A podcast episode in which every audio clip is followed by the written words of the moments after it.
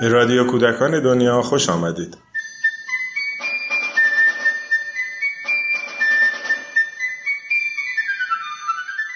سلام.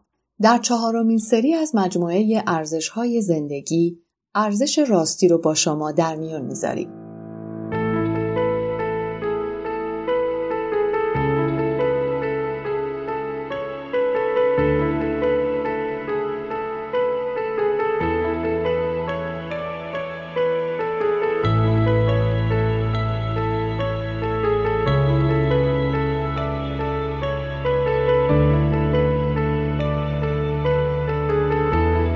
در طول تاریخ بشر راستی یا ناراستی موضوعات مختلف افراد و گروه ها رو به جناهای متفاوت تقسیم کرده. هر کدوم از این گروه ها درکی از راستی داشتند که به نظر خودشون کاملا مستدل و محق می اومده. بر اساس این درک هم طرفهای دیگر رو در نظر و گاهی در عمل محاکمه می و هنوز هم می کنن. زمانی روحانیون مذهبی راستی رو نزد خودشون می‌دونن. برخی مواقع دولتها چنین ادعایی دارن و گاهی پارلمانها، ارتشها، گروه های سیاسی و افراد مختلف این حق رو برای خودشون قائل هستند. همین موضوع کار رو کمی سخت می‌کنه. آیا راستی مفهومی گنگه که این همه چند دستگی ایجاد می‌کنه؟ چگونه میشه با دیگران راجع به اون حرف زد؟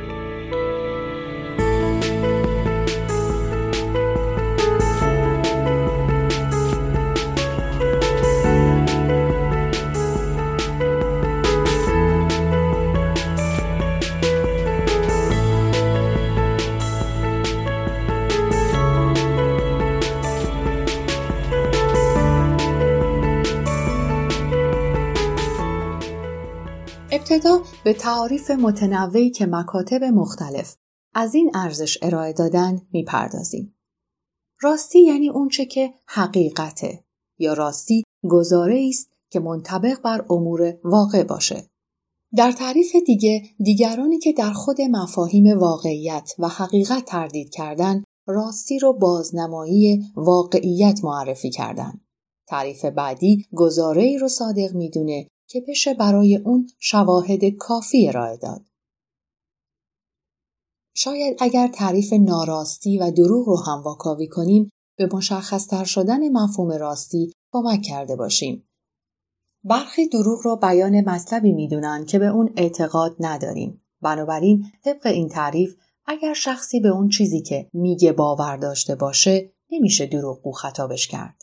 فردی که با ایمان به نجات پرستی از اون دفاع می‌کنه با وجود اینکه بنیاد کلامش بر دروغه اما دروغگو نیست. بر اساس تعریف دیگه دروغ هنگامی رخ میده که شخصی قصد فریب دیگری رو داشته باشه. در این تعریف علاوه بر باور داشتن یا نداشتن اینکه با چه نیتی باور خود رو بیان می‌کنیم هم مطرحه.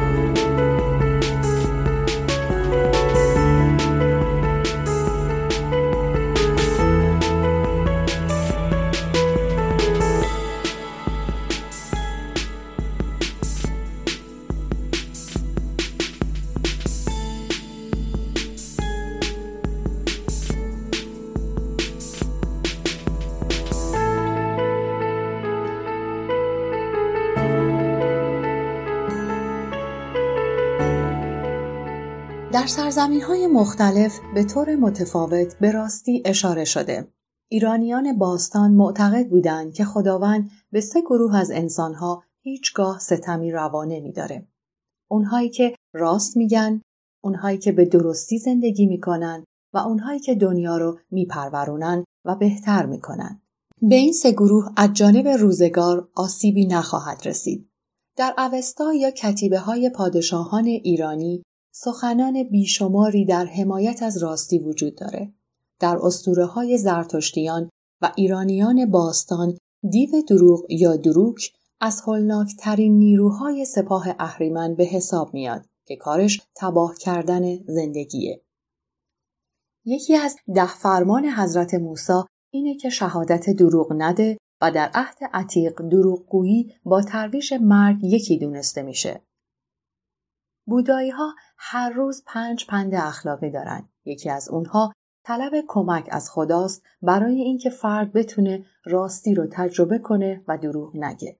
مسیحیت، اسلام و هر دینی که به نوعی قوانینی رو برای زندگی مطرح کرده بر روی راستی و دروغ هم تمرکز کرده و در این زمینه دستورات فراوانی داره.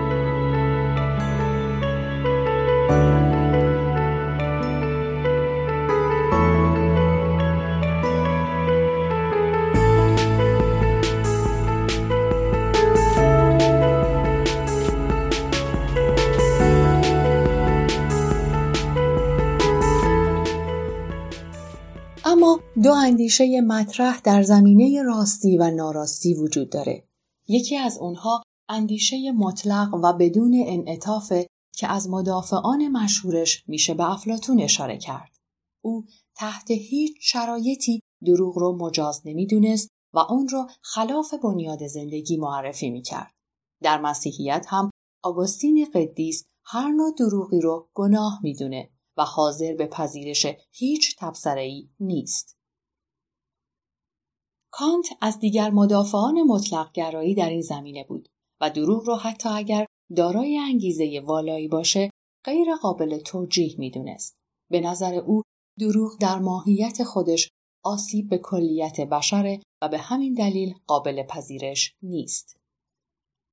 در مقابل اندیشه های مطلق گرا تفکراتی وجود داره که دروغ رو در شرایطی میپذیرند. در مسیحیت بعد از آگوستین قدیسهایی اومدن که از جایز بودن دروغ در شرایطی که در خدمت به بشریت باشه حرف زدن. اما جدای از این دو نظریه کلی بخش عمده ای از فیلسوفان و نظریه پردازان همون ابتدا این سوال را مطرح کردند که واقعیت چیست؟ آیا ما واقعا درک مشترکی از واقعیت داریم؟ اصلا چه کسی واقعیت رو تعیین می‌کنه؟ دولتها، کلیسا، بازار، های اخلاق و یا دانشمندان به این سالها های آگاهانه ها رو برای ساخت واقعیت و باوروندنشون به مردم اضافه کنید. آیا اگه راجع به چیزی توافق دست جمعی صورت بگیره نشان از واقعی بودن اون مسئله است؟ آیا واقعیت رو تعداد تعیین می‌کنه؟ در محاکمه گالیله از او به عنوان دروغگوی قهار نام برده شده. آیا اونها دروغ می‌گفتند؟ آیا حلاج در زمان خودش یک دروغگو به حساب می اومد؟ اعتبار واقعیت در چیست؟ آیا چون گروهی بر اساس یک نظریه باوری رو ترویج می‌کنن حتما واقعیت در اختیار اونهاست؟ آیا طبقه اجتماعی و درکش از موضوعات مختلف واقعیت رو تعیین می‌کنه؟ همه دینها هم برداشت خودشون رو از واقعیت حقیقت می‌دونن. پذیرش کدوم یکی مساوی با راستیه؟ پیچیدگی مفهوم واقعیت نگاه مطلق به راستی رو سخت می‌کنه.